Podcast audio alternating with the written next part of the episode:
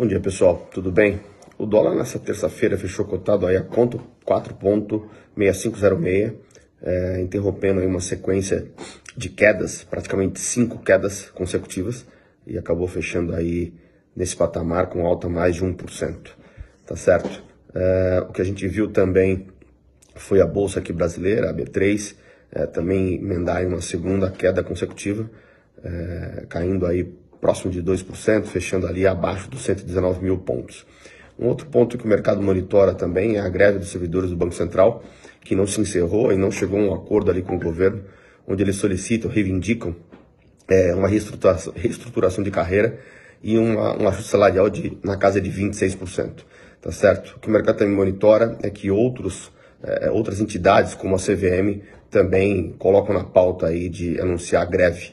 Então, é isso que a gente vai dividindo com vocês por aqui. Excelente dia a todos.